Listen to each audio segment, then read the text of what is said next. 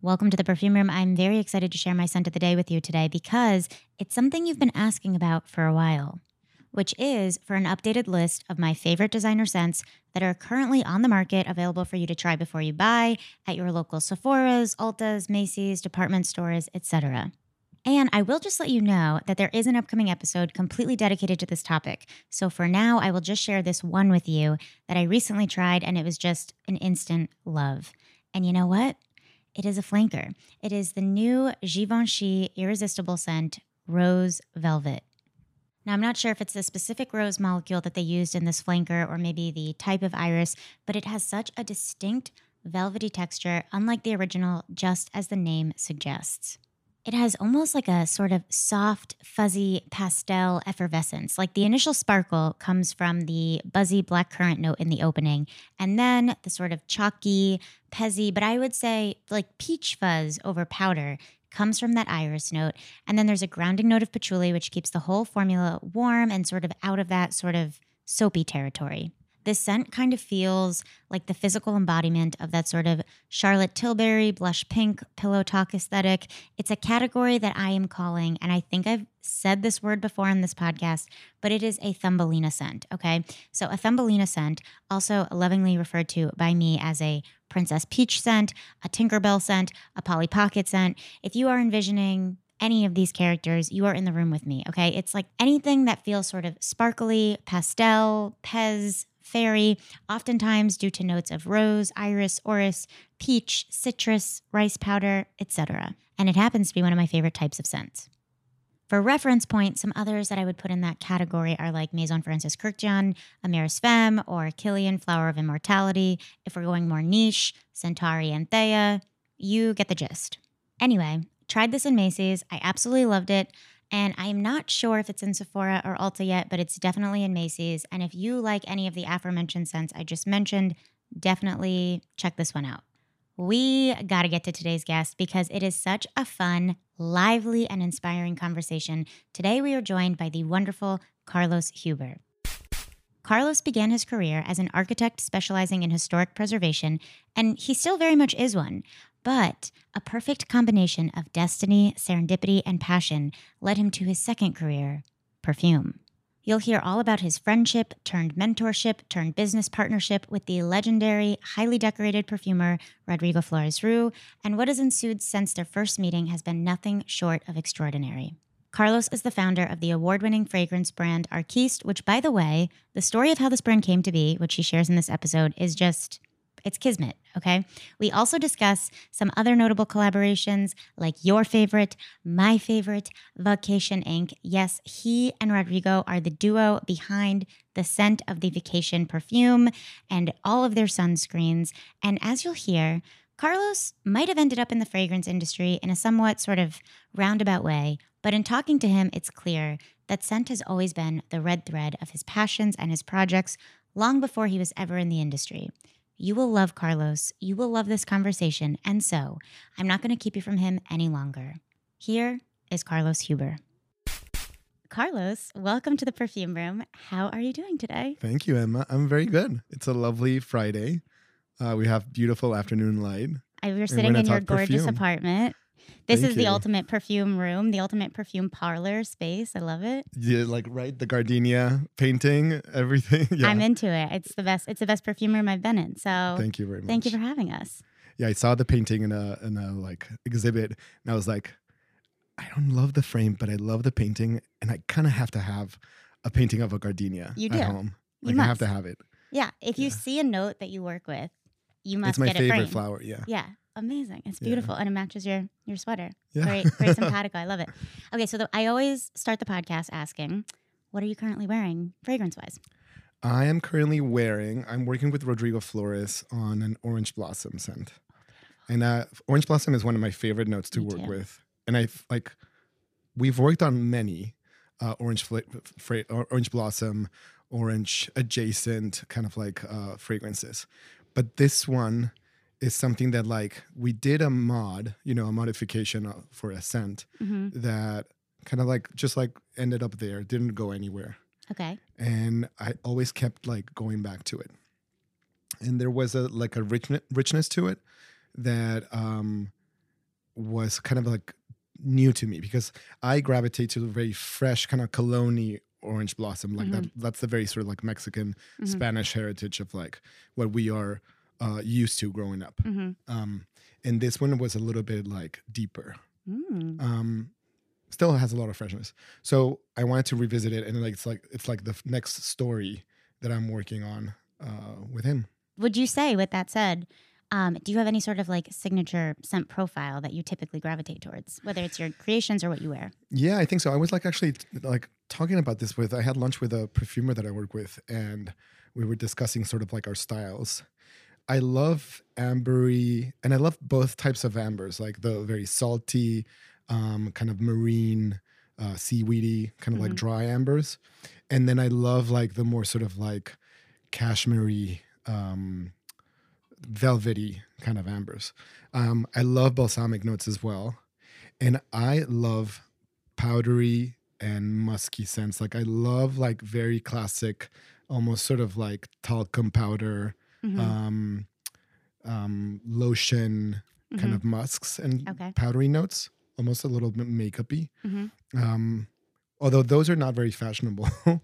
um, but uh, but that's kind of like I think like what I like. So I end up like in what I develop, I end up working with a lot of like different amber facets Mm. and different balsamic notes, and I always want this sort of like saltiness and a warmth to be kind of like not always there, but like I want that to be a bit of a signature because it feels very it feels very sort of like lived in and i Mhm. like that about a scent because th- that way a fragrance feels like part of a person rather than just sort of like something that you applied over your own skin over your own personality Mhm. Like one with the skin. yeah Nice little like sweet savory Yeah. Balance that you have going yeah, and on. I guess if you think about it, all of them are like things that go with skin really well, like the powderiness, the Mhm. amberiness, the balsamic. I like, I like really the aspect of skin to be heightened and highlighted in a Mhm. fragrance. Do you have any fragrance hot takes or controversial opinions that people might not necessarily agree with you about? I mean, I feel like there's so many right now that we could like dive into just because there's so much controversy around like clean and uh, vegan and green and synthetic. I mean, even the synthetic versus natural has become like a little passe because I think like people are a little bit more educated on that. Right. But it seems that there's always something that people are raising a flag about with fragrance. And um, I feel I sometimes wish people were a little bit lighter with Mhm. about perfume. That there are already a lot of like regulations in place and a lot of like care and attention to like Mhm. uh, allergens and also a lot of um, just so many flavors out there to choose from Right. that it doesn't have to be this like live or die decision of like is this the right scent for me like Mhm. make it maybe part of your wardrobe part Mhm. of your your fragrance like sort of like portfolio and Mhm. just enjoy it and you can enjoy it maybe for just like a day out of the week it doesn't have to be there for forever right. um but so I, I i i i think it's just like fragrance meant to be fun it's supposed to be playful it's supposed to be engaging whether it's with somebody else or with yourself Mhm.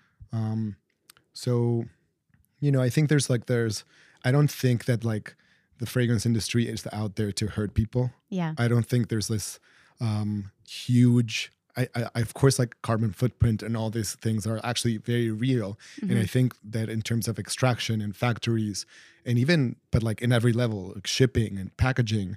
Um, but I there's this whole movement of like, you know, all of these ingredients have been in fragrances and they, like, they, don't tell you about them and they're out there to hurt you. And I don't think like that's the right mentality. It's also sort of like it's self sabotaging Right. for like fragrance brands to like claim that or say that because Right.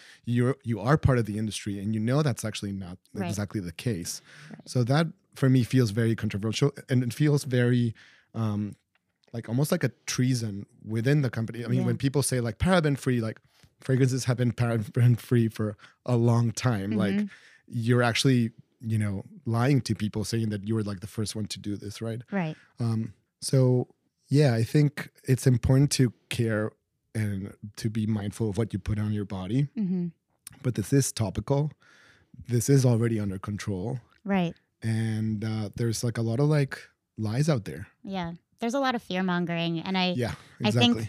Also your point about like saying paraben free, like you're like claiming it. It's like someone marketed an orange and they were like, there's no trace of apples in here. Like, it's Exactly. just like, what? Like, it's just like two different things, Yeah, right? like, it's kind of what you're saying. I totally agree. Okay. Well, you're talking about like fragrance should be fun, fragrance wardrobe.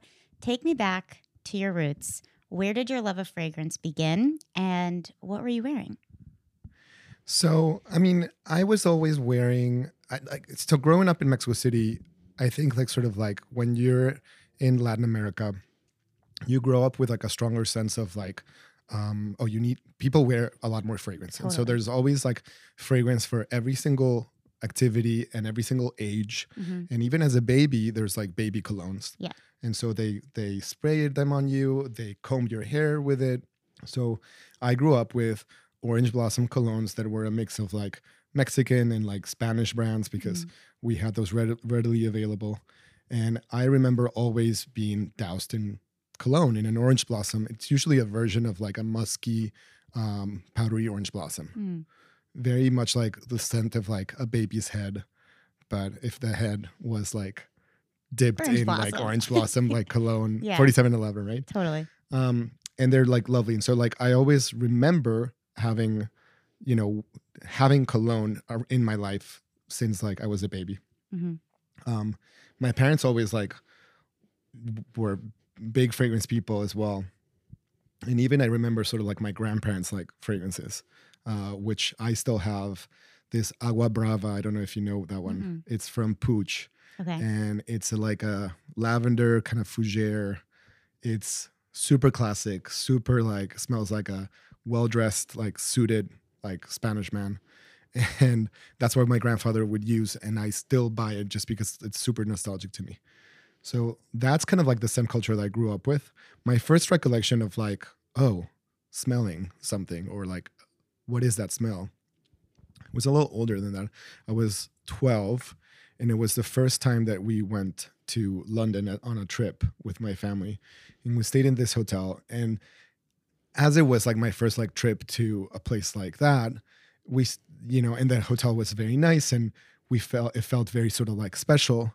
I remember walking into the lobby, and there was a specific smell Mhm. that I always associated with kind of the the just removed from my everyday reality that felt hmm and I would tell my dad like, "What's that smell? What's that smell? Like the lobby smells incredible." hmm And he uh, was like, at first he was like, "I don't, I don't know, Carlos, I don't know." And then the last time, I think the last day that we were there, I kept insisting, and he's like, "Oh, it's the flowers," and it was this big like vase of lilies, Mm. just you know, white lilies that were so many that like they really filled up like the entire lobby with the scent.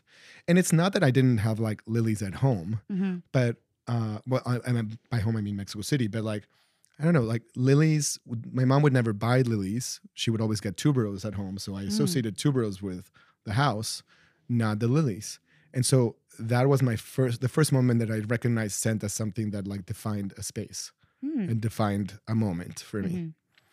and I think that has been very important in my career as developer because not only did it like click that I could associate fragrance with memory, but that I associated um, a time, a place, a feeling, and uh, like the perception of an entire experience. Because for me, it smell- smelled, you know, different and opulent and Mhm. London and Right. I never thought that like lilies would relate to London in that sense, but for, for me, that did that.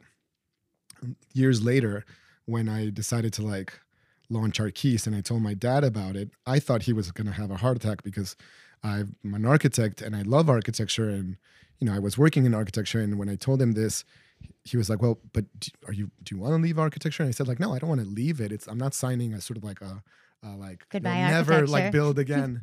but um, but I have this opportunity. I want to do it.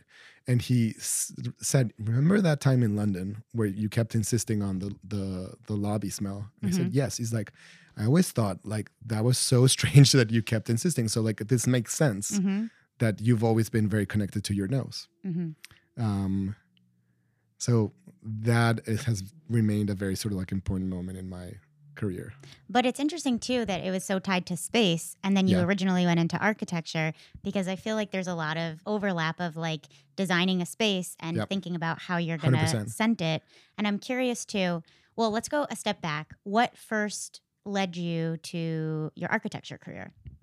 Um, really, it's old cities. Mhm. And I, I think that also has to do with the experience of a place. Right. Um, it's old cities. I grew up in Mexico City and going on weekends to the historic center hmm and go walking inside the churches and what that smelled like and the incense and the old like wood and the the gilt in the altars and all that that was such a special experience and so also so different from my upbringing and from like my own home and everything even though that was in my own hometown hmm um, that fascinated me.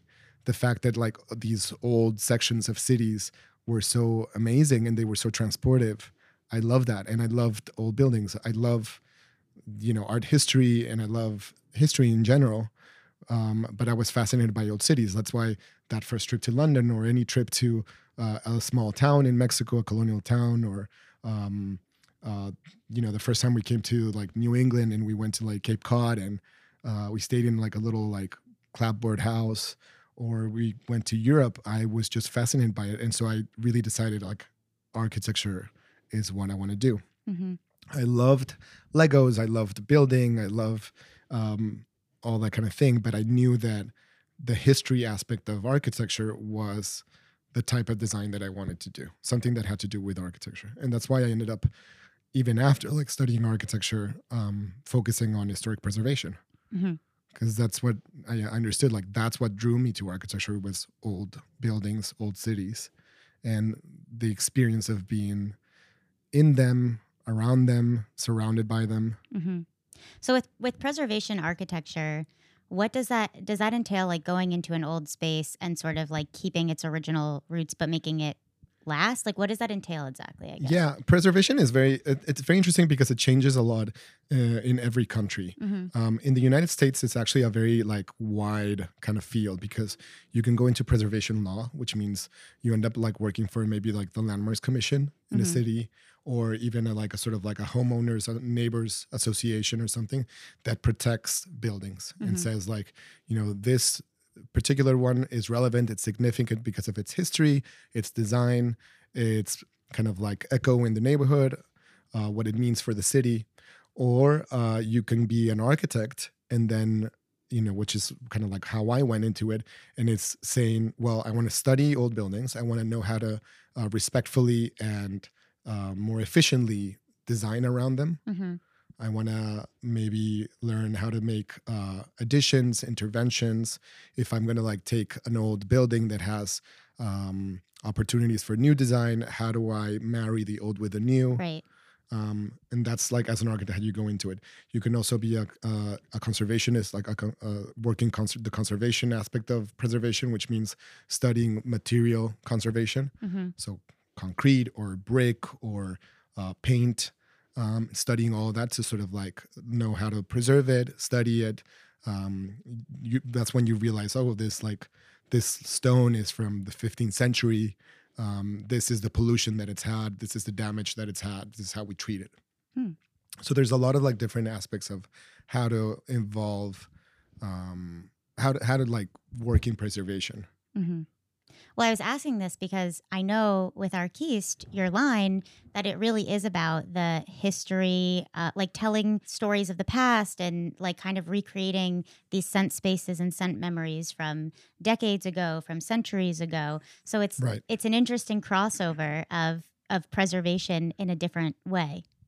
Yeah, I mean, it, it, it has to do with like when I studied uh, preservation here in New York. That's how I moved to New York originally. I, I came to Columbia University for their preservation program. And the cool thing about like studying preservation in, in the States is that it's less conservative and it's less tied to just material conservation. Hmm and it's more creative in its approach on how do we make this story interesting to people so that they get they understand that old buildings matter So there's a heavy component of like theory. Mhm. There's a heavy component of like even like just sort of like marketing to real estate developers Mhm. to say like, hey, this old facade like matters, like Right. preserve it, Yeah. spend a little bit extra investment on it.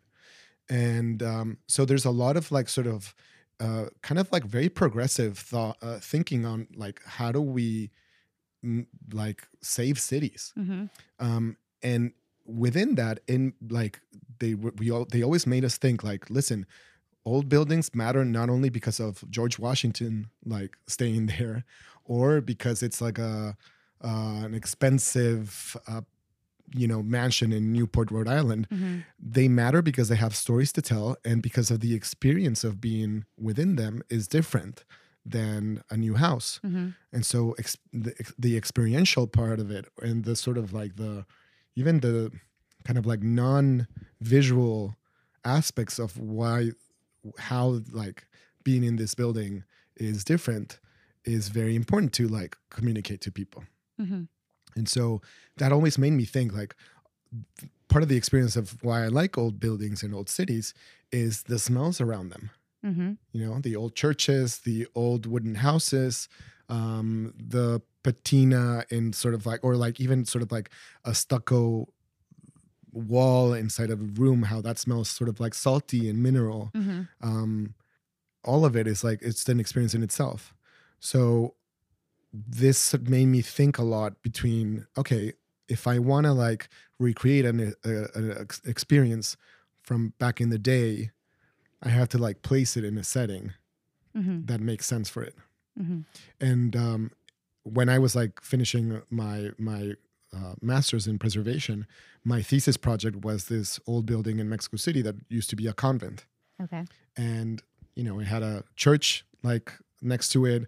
Um, there was a courtyard uh, that usually ha- would have like potted uh, plants. Hmm and um, being a mexican convent with like nuns the kitchen was a very important part of it and mexican cuisine is actually born in convent kitchens.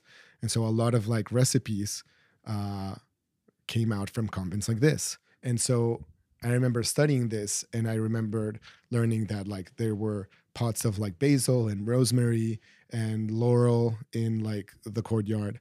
And that of course like the the church was built with these ingredients uh, sorry with these construction materials. They become ingredients for me um, but there were cedar wood beams and there were stucco walls and there were like um, terracotta floors hmm and uh, then in the kitchen this particular convent that i studied i found that they had a recipe for hot chocolate that was very unique hmm because it had an infusion of chilies hmm um, and there were three smoked chilies that are guajillo, ancho, and uh, ancho. Mhm.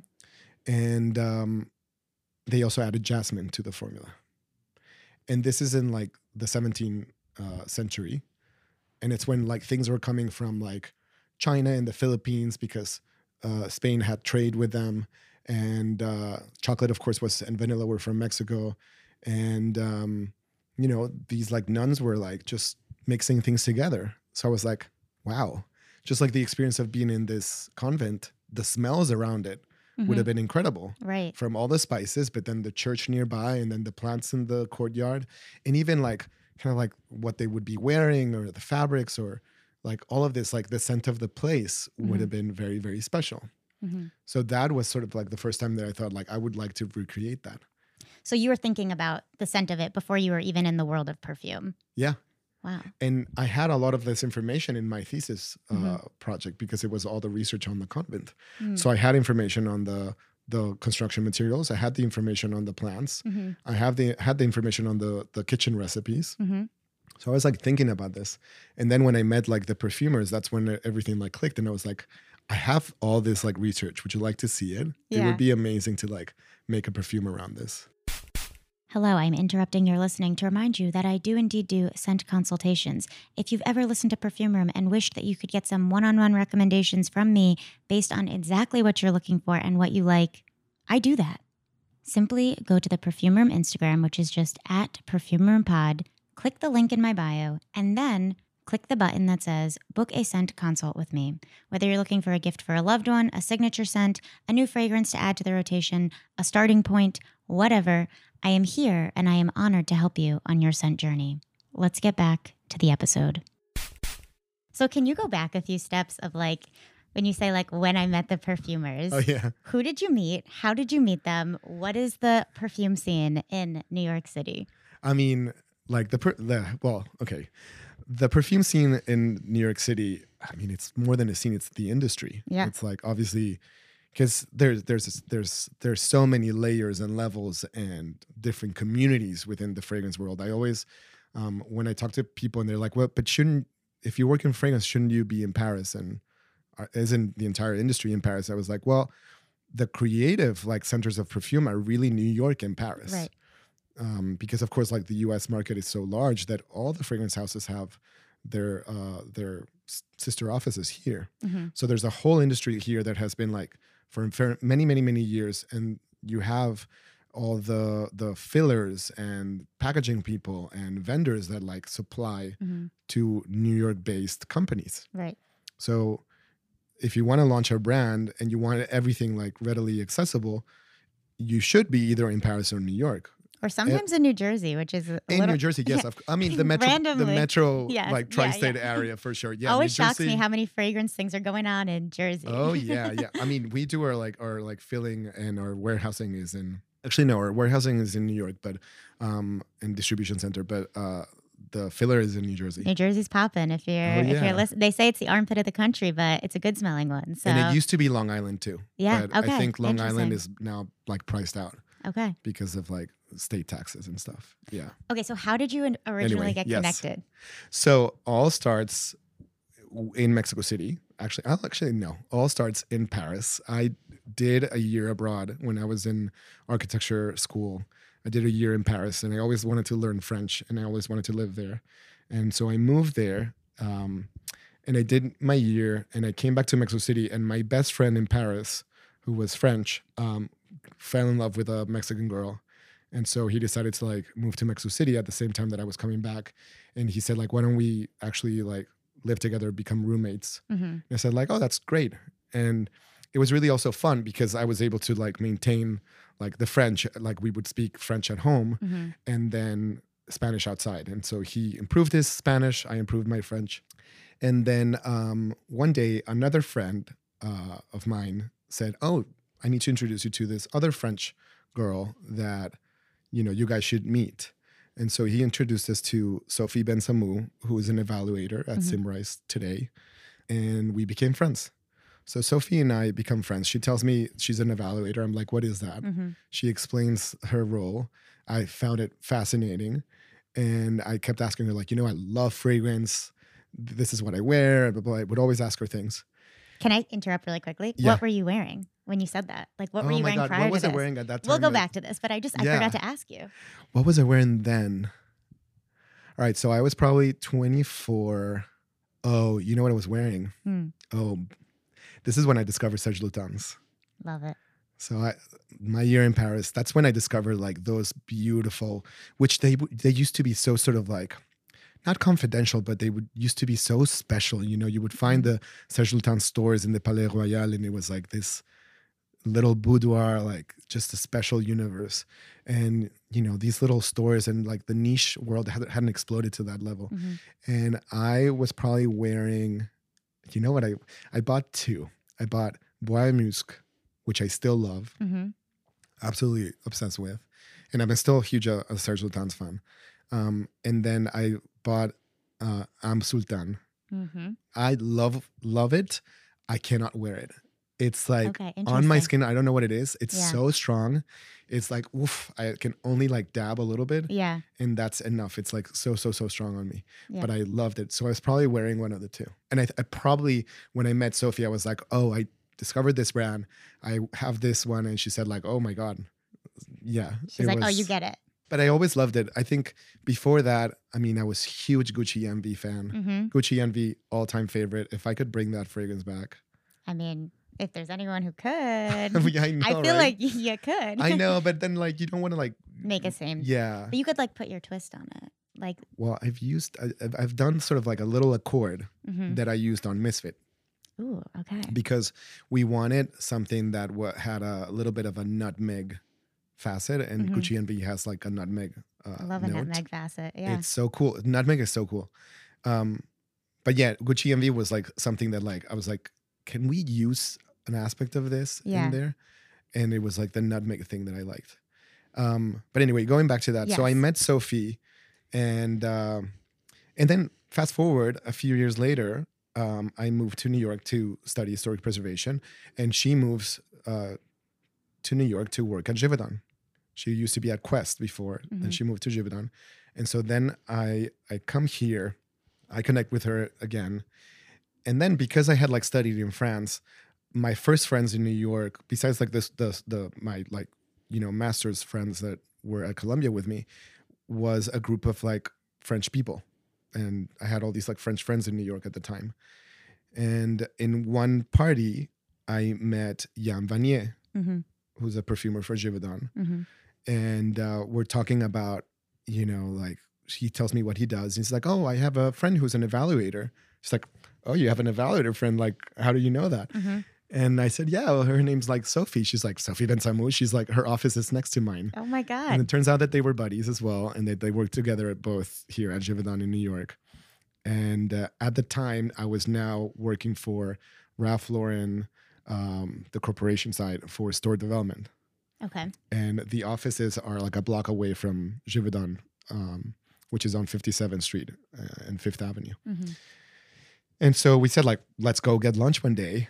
Um, so we made a thing to have like lunch, if not every week, every other week. Um, and then Yann said like, if you want to come to the lab one day, like I'll show you. And I was like, absolutely. And I was Mhm. like a kid in a candy store, like was obsessed with like going to the lab at. And he would bring me a couple of times and and would give me little pumps of like different mods he was working on. I was just like fascinated by it. Um, and then one day we're walking down the street to like go to like just our lunch spot, and we What was the spot? it was it was Bice that was Oh, on fifty fifth. You know, inquiring minds need to know. Where were you guys? Yeah, fifty fifth uh, and uh, Sixth Avenue. Love it's still there. Okay. Yeah. I No, used to live Bistro Milano. This was Bistro Milano. Okay. was it before Bice? Yeah, I think it's it's Bistro Milano now. Um, and then uh, we are walking by, and right outside we ran into like Rodrigo Flores, and they had mentioned Rodrigo before. They said like, "Oh, we have to introduce you to Rodrigo. He's from Mexico City too. How is it that we haven't introduced you?" Da, da, da. I was like, "Yeah, yeah, yeah, introduce me."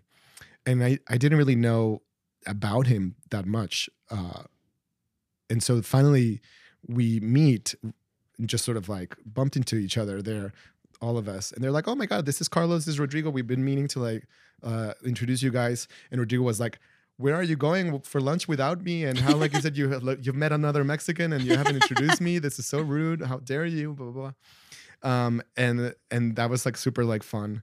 And then we saw each other for another thing that we had like I was going out with Yann for like this like event and we ended up like having drinks with Rodrigo, and that's when we connected more. And I was like, you know, I'm obsessed with fragrance, and this is what I love, and I want to learn more about it. But I was like, you know, like my thing is really history, and I really want to learn more about like perfume history and what did people do, you know, like 100 years ago, 200 years ago in medieval times, like because I'm reading, I was reading at the time this book about like it's, like, it's called the history of private life, Hmm. and it's fascinating because it's not about like world you know wars and courts or anything like that. It's about like how did people brush their teeth how did people wake what did they do in the morning they woke Right. up did they have coffee Right. Did what they have, day like, like? an infusion of what like exactly what Yeah. was the the everyday routine private life you know like Interesting. those little small details and i was like fascinated by it I am too. I should read that. and i was like i want to learn more about cosmetic history like did people do sachets when did alcohol come into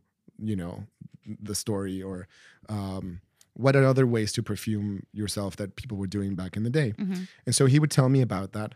And then we would always sort of like talk and he's very very much interested also in art history and architecture history and has a real passion for like italian baroque and um, just like 17th century and 18th century architecture which i do too.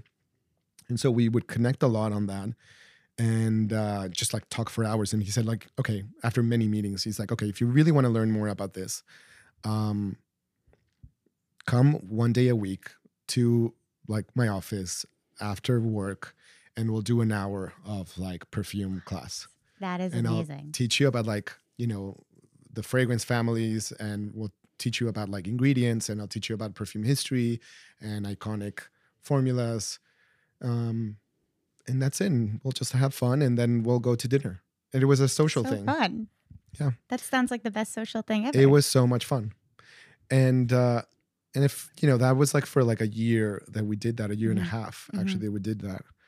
And a little bit, you know, towards the end of it, I was like getting to a point where like, okay, I think my time in like retail store development is done. I Mhm. was doing a lot of sort of like preservation work related to um, the stores and the flagships that we were building. So that Mhm. was interesting. But I wanted to like study a little bit more, not study, I wanted to do a little bit more like of the the preservation research side. Mhm. And I was thinking on it, I was coming back from a trip and I was like, how do I what what do I want to do on the, this like next phase? And uh, my friend that I was with on this like trip said like, well, what do you like the most in your life right now? And he said, well, I, history is always number one, but I'm really loving this perfume like day that I have Mhm. every week now with Rodrigo and what I'm lear- learning about. He's like, well, why don't you do something with it? And so that's when I thought like, what if I do like what I what I wanted to like that my went back to my thesis project like what if I can actually mix history, perfume, and architecture all in one and I can like recreate these old smells or like the experience of being in the past. Mhm.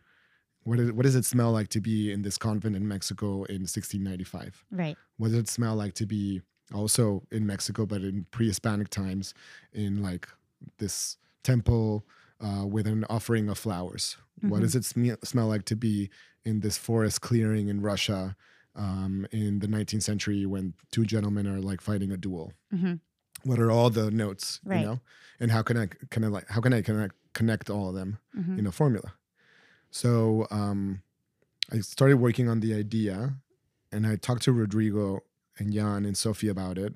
They were like, "Well, you have to give us like more concrete examples, like how to how to I, we get it, but like you have to give us like, something else."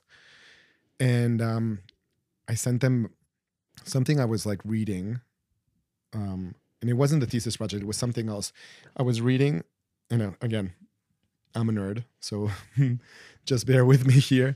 But I was reading about this like moment where the uh, Louis XIV met his bride, and they met in this like wood pavilion that was built on an island in the middle of a river that divides.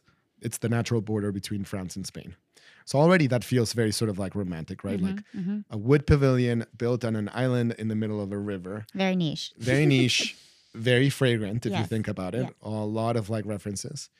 Um, and then in this book, they describe what the bride was wearing, what was the fashion, how she apparently she was like perspiring a lot uh, because she was in this like heavy dress, and that also meant that she was like a very healthy young woman. Um, then he was wearing these things. Then the room was decorated this way. The French would wear these types of powders and sachets, and this was sort of like the way that people um, would perfume themselves at the time. And then the Spanish did that, did, did something else with like leather gloves and uh, rice powder on their skin and Mhm. all this kind of stuff. And I was like, this is a perfume. Mhm. So uh, I wrote all this in sort of like an essay form, which is the way I knew how to write a brief. And I wrote this like full essay with like references and footnotes and like bibliography and images and captions and all this kind of stuff. And I sent it to the three of them and I said like, this is an idea for a fragrance. How many pages was it? Oh, it's long. I mean, I you like sent them you. like a book. I sent yeah, I, it was like at least like ten pages, Nice. something like that. Because it, rec- it it told every detail about the story and Mhm. how also like jasmine was already used to like uh, uh, scent candles, and so Mhm. candles would already be scented hmm in specific situations, and then how um, leather gloves from Spain were um, the most famous and the most sort of like well finished hmm and they the way after like tanning them they would use a specific formula to scent them. And it Mhm. became like uh, this accord called peau d'espagne which means spanish skin or spanish leather. And so all of these details were in there. And so they call me back one day, the three of them on like speaker, and they were like, "We really like this. We think you have a brand idea. This is more than just a perfume, more than just a scent, and we want you to work on a business plan because we would like to propose this to Givaudan uh, to open an account." Oh my God. Yeah. And it was definitely a moment. It was definitely like, is this real? And what does that entail? And how to even start a business plan? And how do, like how do I find the bottles? How do I find a filler? How do I find I mean, what is a filler? Like Mhm. all these questions that I did, had no clues.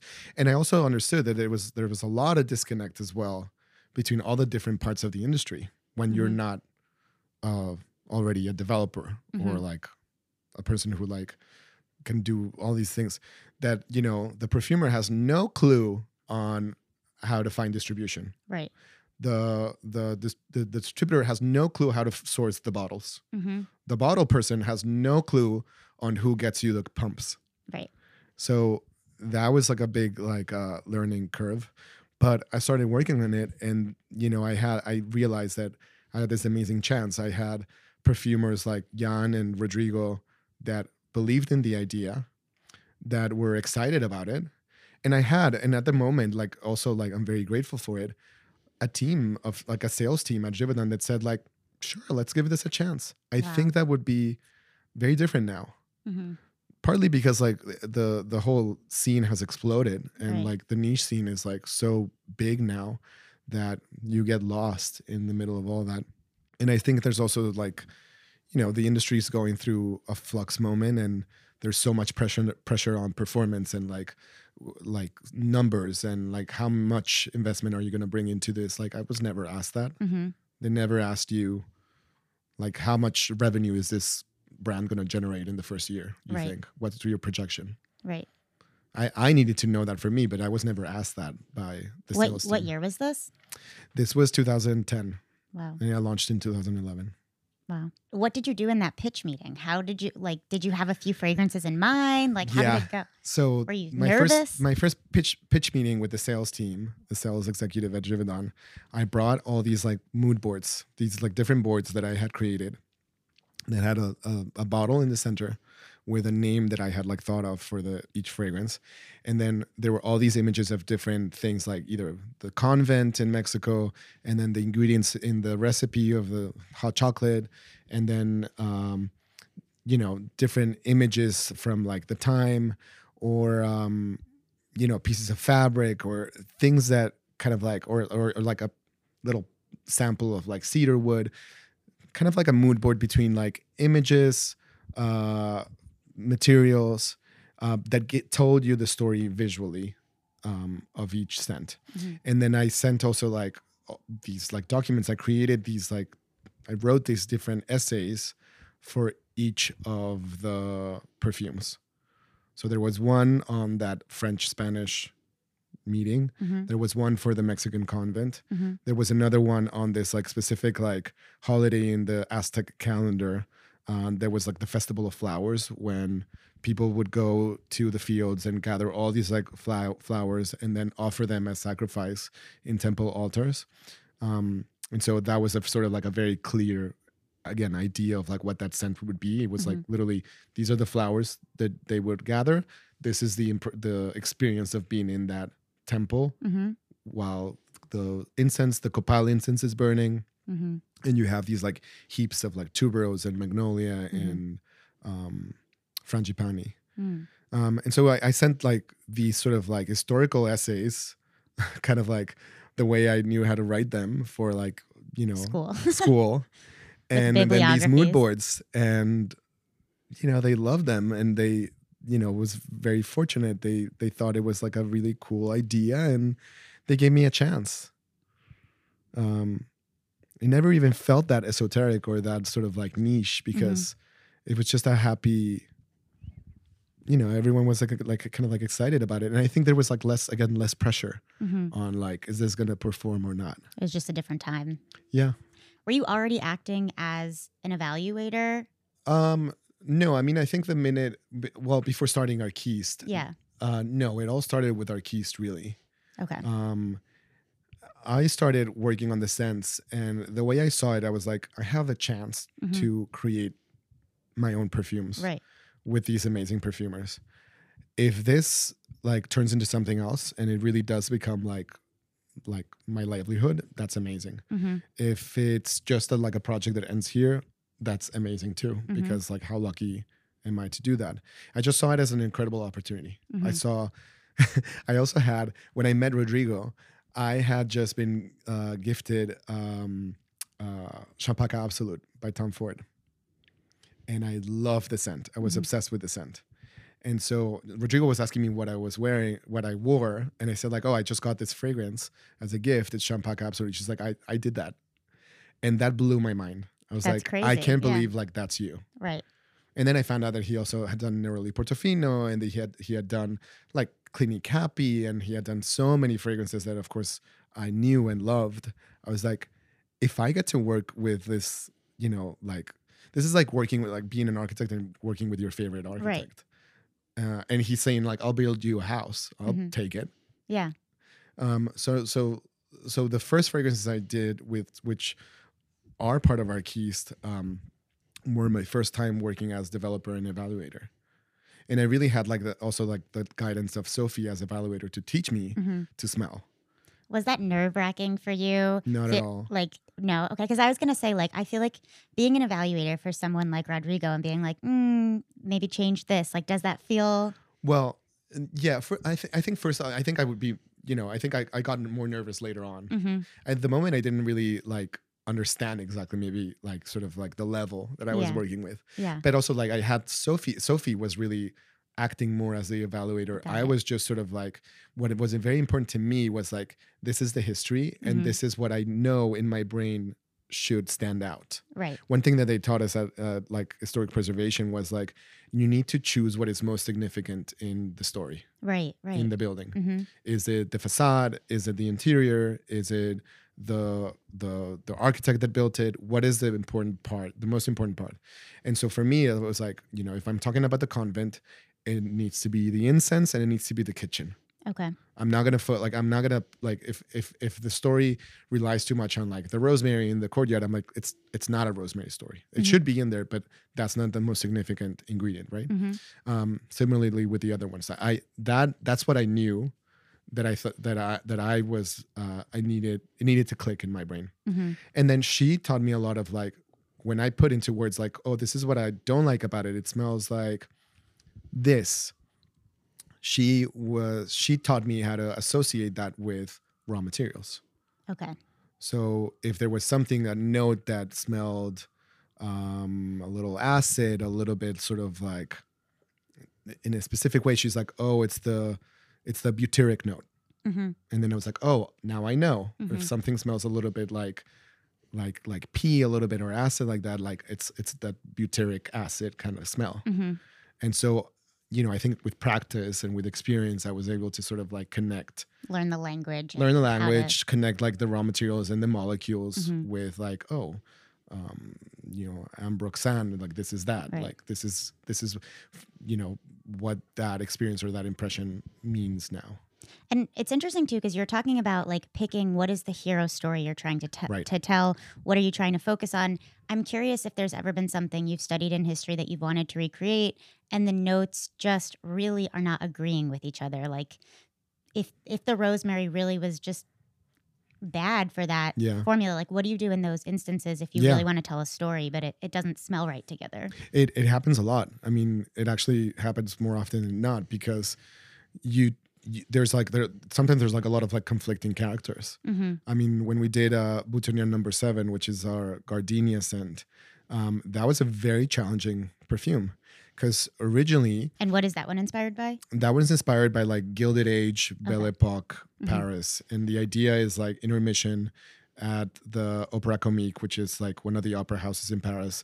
And so, what would the crowd smell like hmm if you're in Paris at that time in 1899? hmm And so, it's the perfumes of the time, of course. And so, one inspiration was Jicky by Mhm. Guerlain because that was sort of like something that was worn a lot around the time. Um, but also gardenias, because gardenias were, would be the opera flower. It's what men would wear specifically for black tie. hmm So the gardenia was important. Jicky was important. And then what else? Like the architecture is maybe not as important there because you have a lot of sort of uh it's not like being in the convent with the cedarwood beams and the Mhm. the whole like patina. right. Here you're in sort of like in a well appointed room with like paintings and like all this like you're not maybe getting like the the construction the materials room, as right, much. right. Yeah. You would get more of the people in there, Mhm. right? Um and in that particular one, the Jicky aspect was overpowering the formula Got it. and it was also making it something that we didn't want because what I really wanted was like I want the impression of like getting close to one of these people with the gardenia and smelling the gardenia and then a little whiff of their fragrance. hmm Um, and that's when we switched it a little bit. It's like, well, what other perfumes were there besides Jicky? Because maybe Jicky is the one that's overpowering here. hmm And so we thought, like, you know what? There would always also be a very sort of like beautiful, simple, elegant lavender cologne hmm hmm that somebody would wear, that a man would wear. Right. So maybe the lavender cologne with the gardenia, that would be a better choice. Got it. And we switched completely. So it's you're telling the story of the history, but making it work so that it smells like something that you actually would like to. Exactly. And that's sort of like, I mean, and uh, again, as an architect, you kind of like have to take a little bit of creative license of like, okay, this is like the history of this building, or this Mhm. is the history, you know, objectively. hmm And how do I make it relevant for today? hmm How do I make you care about the past? And how does it smell good to you? And Right, Literally. In Can, this how do you contemporize it? Uh huh. Bring it back, but it also has to be something that in 2023 people are going to want to buy and wear. Absolutely. And the other thing that I was very aware of, I didn't want you to smell like Marie Antoinette. I didn't Right. want you to smell like I wouldn't mind it personally, but I'm in the No, minority there. I know, but like that's where it, it becomes really sort of like, well, first of all, how do we really know that that's Right. actually it? And then the thing is, like, our formulas today are much more complex. hmm And that's also something I learned with like Rodrigo. He's he told me like perfumery today is the best it's ever been in history. hmm If you were to recreate exactly what Marie Antoinette wore that time, Wouldn't be you would nice be to- disappointed. Yes, right. You would find it weak. You would Right. find it simple. hmm Um, not that it wouldn't have its own beauty, but like it wouldn't make the cut today. Right. And so that's why I was like, okay, th- then that's important. Let's not try to be somebody else. Right. Let's try to like drop you, Right. 2023 person, into that experience in the past, but still, you know, make it relevant to you and make you a contemporary person kind of like relate to it. Right. So, so yeah, you have to sort of like have a little bit of, uh, you have to like be a little, you know, don't have to stick to the script Mhm. so much. You have Mhm. to uh, look a little bit e- elsewhere and say, okay, instead of like focusing on just on that detail, let's focus on something else. Interesting. So, are you still practicing architecture today, or is that sort of like a dormant part of your? career no, right it's now? not, and I, I really care about it immensely, and I would love to do more. Um, I mean, the last like project that I did was like the renovation of this apartment, which was like had not been touched since like, I mean, some rooms had not been touched since like 1899 when the building was built. hmm I mean, the bathroom was like original. Nice. which sounds romantic, but like it was not. It needed a, a like a big update. Um, so this was like a really a, a year project that was really fun to do. Um, and the fact that it's an old building and everything that was really fun. But I would love to do more. I I I'm I love Mexico and I love um, going back and I would love I love the architecture there and I would love to like also kind of maybe flip houses and develop uh, just restore colonial buildings and then uh, turn them into beautiful holiday houses and things like that in, in a very you know responsible way um, but the perfume work is really that's what i do every day hmm from like sunrise to sundown so i'm really focused focused on arquiste and all the other development projects that i'm working on Yeah. How did all of the other projects? So, are you now in the industry as a formal evaluator or knows yeah or i mean I, I i i think of myself more as a developer developer? because it's always it's evaluation within development right? Mhm. and it's always like to develop something new for a brand. Hmm um, but i i i work as the evaluator and as like the guide i Mhm. guess for brands. Hmm um, yeah it, it all started actually because you know i think one one thing that happened with arquiste is that there was a heavy component of storytelling. And so brands started picking up on that or people started picking up on that And so the first time was with uh, when um, actually Cire Trudon Trudon, I met them on a on a trip to Dallas to meet up with Neiman Marcus when I was launching the brand, Mhm. and the person in, in charge of like Trudon said like I, I like your brand a lot Mhm. and I love the storytelling behind it. Maybe you could do something together. Hmm. And we did a candle together that was called Merida, Mhm. like the city in Yucatan. Mhm. And um, he said, like, come up with a story. You tell me the story. And and I thought of Merida because um, Merida is a town that had a lot of French influence. So I thought like the Franco-Mexico connection would be good. And there's also like a lot of beautiful limes and different types of citrus fruit from Merida. There's also like incredible just tropical fruits and specifically guava. Mhm. So we made this candle a guava scent, and it's the story of like this Me- the Mexican empress, which was originally Belgian, that goes to Merida, sits under a guava tree, and has that experience for the first time. Mm. Um, and so then after Cire Trudon, um, that candle launched, uh, was somebody contacted me from Starwood, which is the the hotel group that Right. managed St. Regis Okay. the brand, the the brand of hotels and resorts, and they said like we are thinking of like doing a signature scent for St. Regis. Uh, would you be interested in this? Um, would you want to be considered? We're like talking to different brands and different developers and different fragrance houses, Mhm. and so I uh, I was of course thrilled and super honored, and um, I started. I met with them, and they said like we want you to focus on the St. Regis history. You know, the brand was like started by the Astor family uh, which is an iconic New York family, Gilded Age family. Um, and they mentioned a couple of sort of like details about uh, the founder and his mother, who was sort of like all the different rituals at the St. Regis are come from like the Astor household. Wow. Like their their tea, uh, ser- like the the way they serve the tea, they way the way they uh, they have like this like sort of uh, sabrage, which is like you know opening the champagne bottles with like Like a knife. sa- the sabers, yeah, Yeah. And that comes from the Astors and all this kind of stuff. The Astors. Wow. Yeah, exactly. Okay. Very, you know, like the, oh, the, The, whole old like classic Gilded, Gilded Age New Age, yeah. exactly. They have like a room at the New York Public Library, I think, and it's like what their old like library looked like, and I'm just like yeah, the Astor family. it's amazing. Yeah. Um, and I would, uh, so and that that whole thing, of course, I'm like fascinated by. And so I found these like articles um, at the New York Public Library. These articles from like the New York Times um, from back in the day that basically told the story of like the party that she that Mrs. Astor had just hosted the night before. Wow. And so they spoke about They like, always used to write about it. Like so and so hosted a gathering. especially yeah. because you know there were no pictures, there were Right. no like you know it was the original stories Instagram. Yeah. social media. This was the social media, Yeah. right? The the social pages in like the paper. Right. And so they describe who attended, what were they wearing, what was the food, what was the music, hmm uh, and also what flowers did they use to decorate the rooms. All the information's right there. All the perfume is right there. So Yeah. I had a list of flowers, hmm and I came back to like St. Regis and I said like, "This is my proposal. It's all the ha- flowers that Mrs. Astor would use in her house when she created these, uh, when she hosted these balls." And my point was also like, and this would be beautiful because it would also be contemporary because Mhm. I'm not basing it on something that doesn't exist anymore or that is old fashioned. Flowers are flowers. hmm Flowers will always be important, and they're always part of like the the, the hotel element. Again, completely like full circle with my first experience in a in sort of like a fancy hotel. hmm Like thinking of like those like flowers as such an important part of my experience. Right. That's what made it luxurious to me. We have come full Yeah. circle in this in this hour. This Right. is amazing.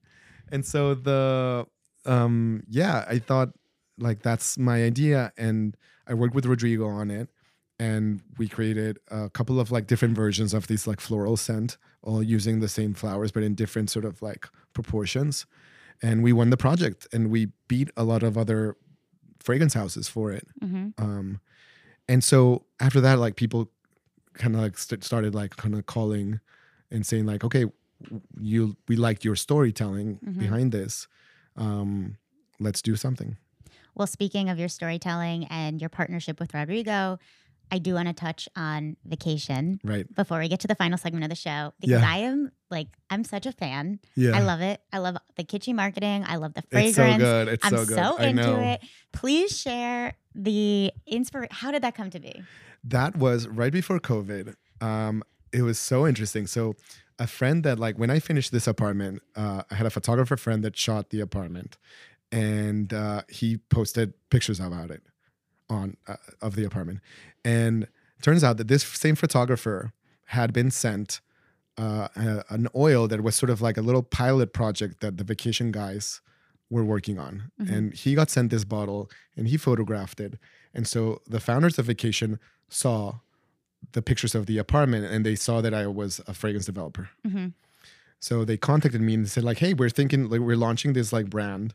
Um, it's inspired by this like sort of 80s and 90s like holiday uh, nostalgia, like what it was like to like be a kid and be wear these like sunscreens. That's exactly what it smells like. Um, Yeah. And we would love to develop something. And they sent me like some sort of like images and the whole sort of like presentation deck. And I was like, this is really cool. It's well done. Mhm. It's super well rounded and it speaks to like all the emotion and the nostalgia and the it's just like the desire of like go back to that time. hmm Um, and I grew up, and this is also like a very funny thing. Like, but like I'm from Mexico City, and we have like one of the most beautiful coastlines in the world in Mexico, like the most beautiful like beach towns. But I grew up spending most of my summers in St. Pete Beach in Florida for a Wow. very random Okay. reason. What was the reason? I'm a Mexi Jew. I'm a Mexican There Jew. so as Jews, my parents wanted take it a bagels. boca, right? Yeah, exactly. They wanted uh malls. They wanted bagels. they they related to that sort of like Yeah. American Jewish like culture. Yeah. And so it'd be like, yeah, we'll go to Acapulco. We'll do all that, but like we'll have like, you know, some time in Florida too. We need it. Got to see your people.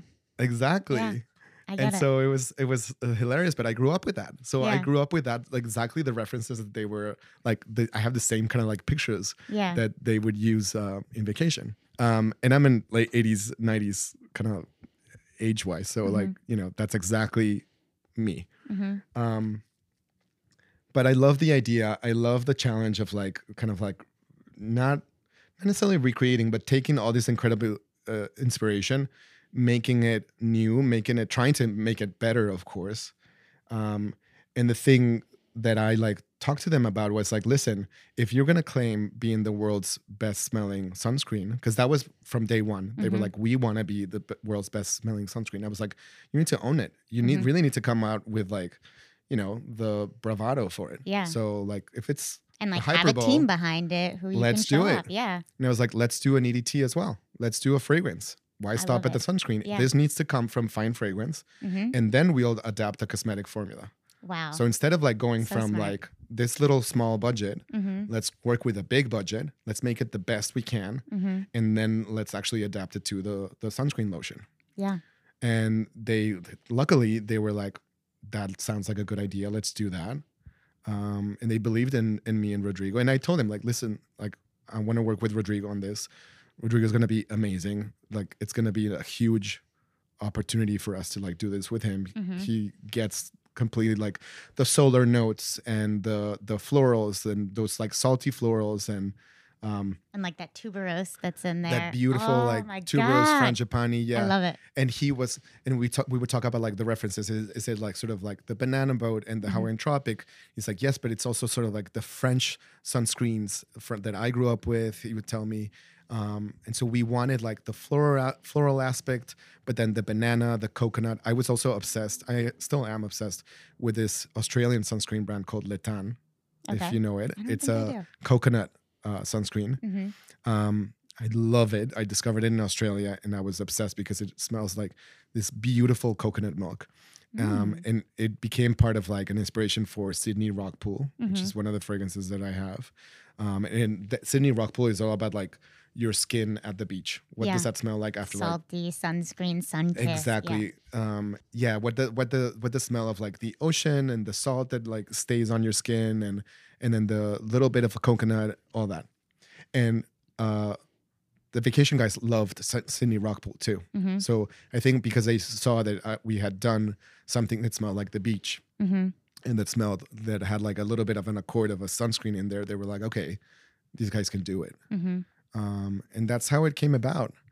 And um, I mean, it's just been incredible seeing like their success. I'm so happy and so It's amazing. proud of what they've done because also the ideas are well executed. hmm I mean, we're obviously responsible for like all the scent, uh, but The marketing too. the is just so marketing is fun. great, and like the whipped uh, like lotion is genius. I love it. What I love about the scents and coming full circle to everything you've talked about is that you don't just think of, you know, in talking to you, it's very clear. You don't just think of like, what does this item smell like? What does this smell like? You're really focused on the world building.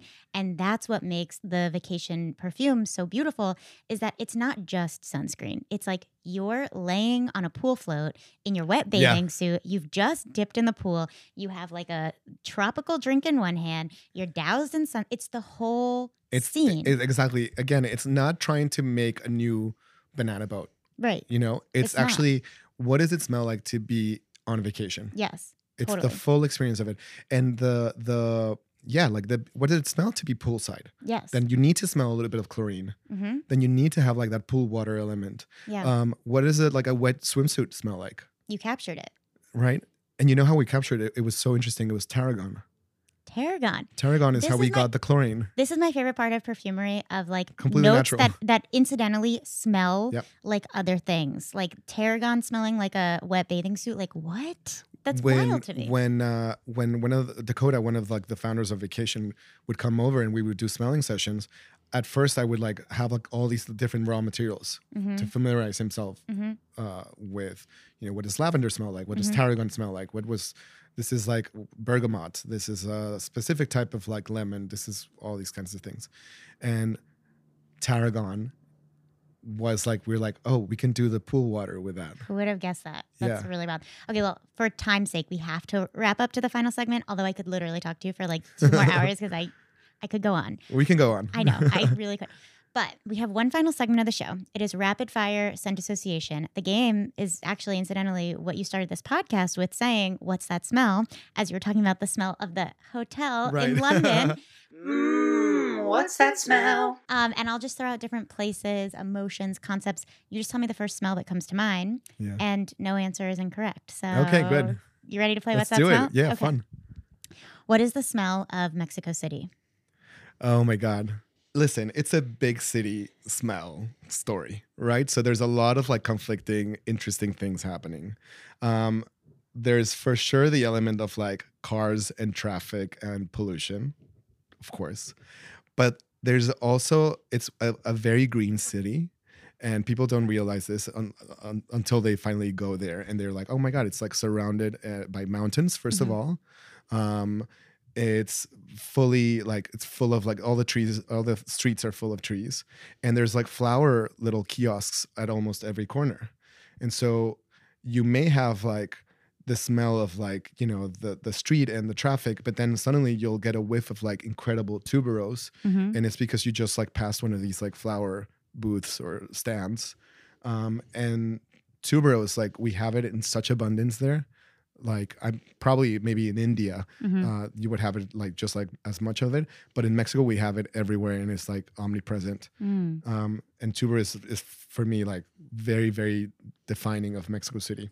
Mm. Um, there's also, we have incredible bakeries in, in Mexico. There's, of course, the smell of tortillerias, of tortillas. Which I think narrowly sometimes smells like the, that tortilla smell. I don't know if that if I'm off base here. Yeah.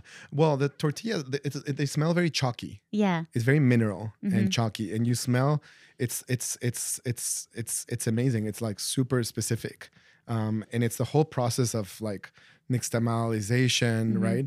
And then also sort of like the machines um, Mm-hmm. making the tortillas.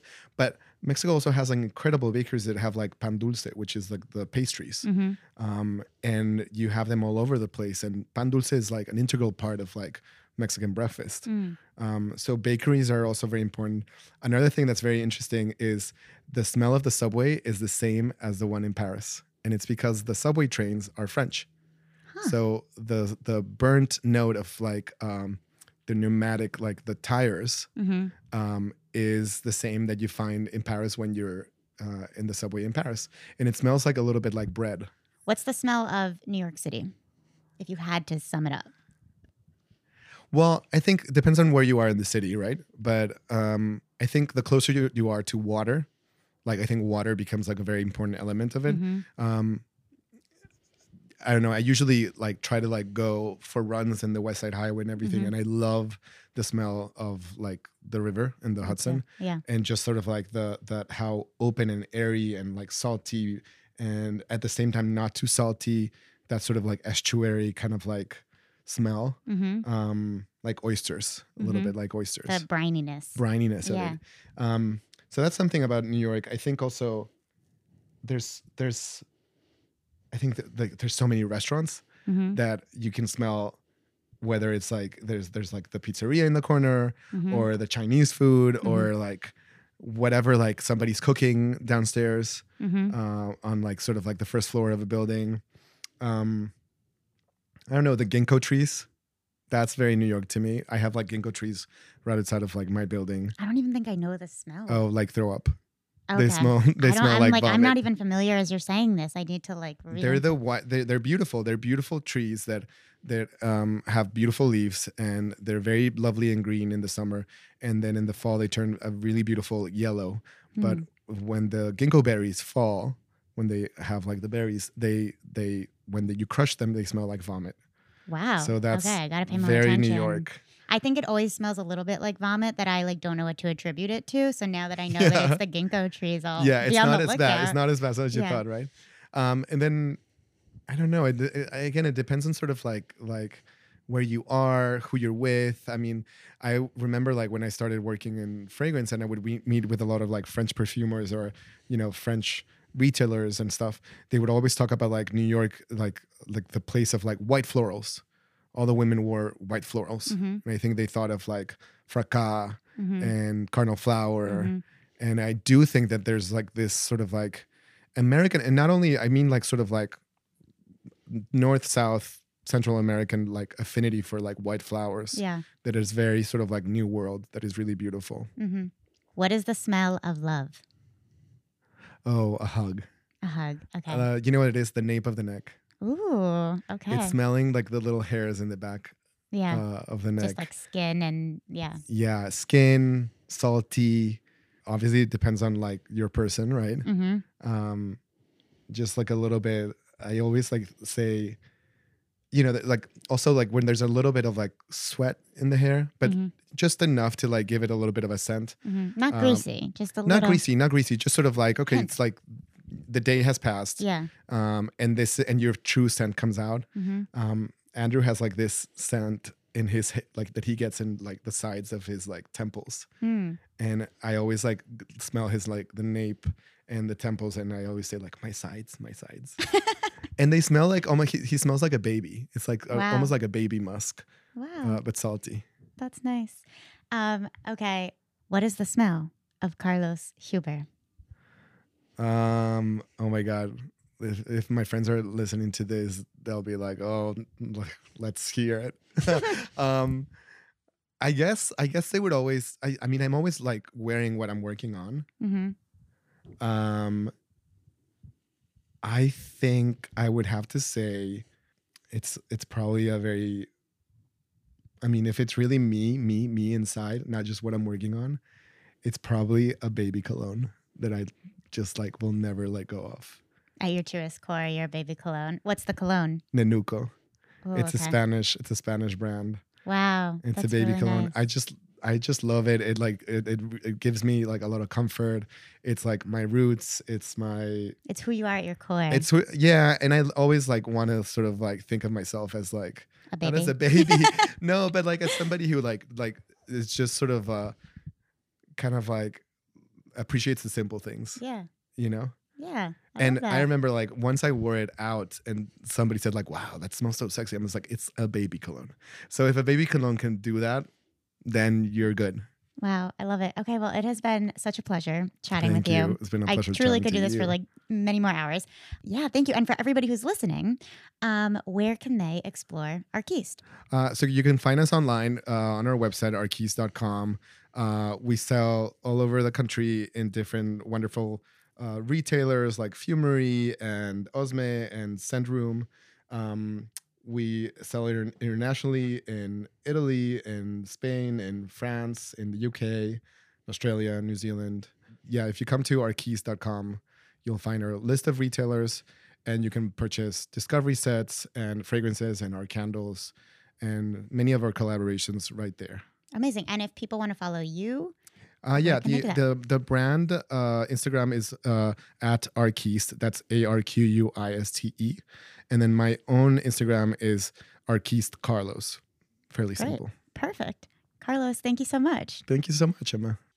Perfume Room is edited by Wyatt Peak, music is by Max Vernon, and illustrations are by Israel Rodriguez.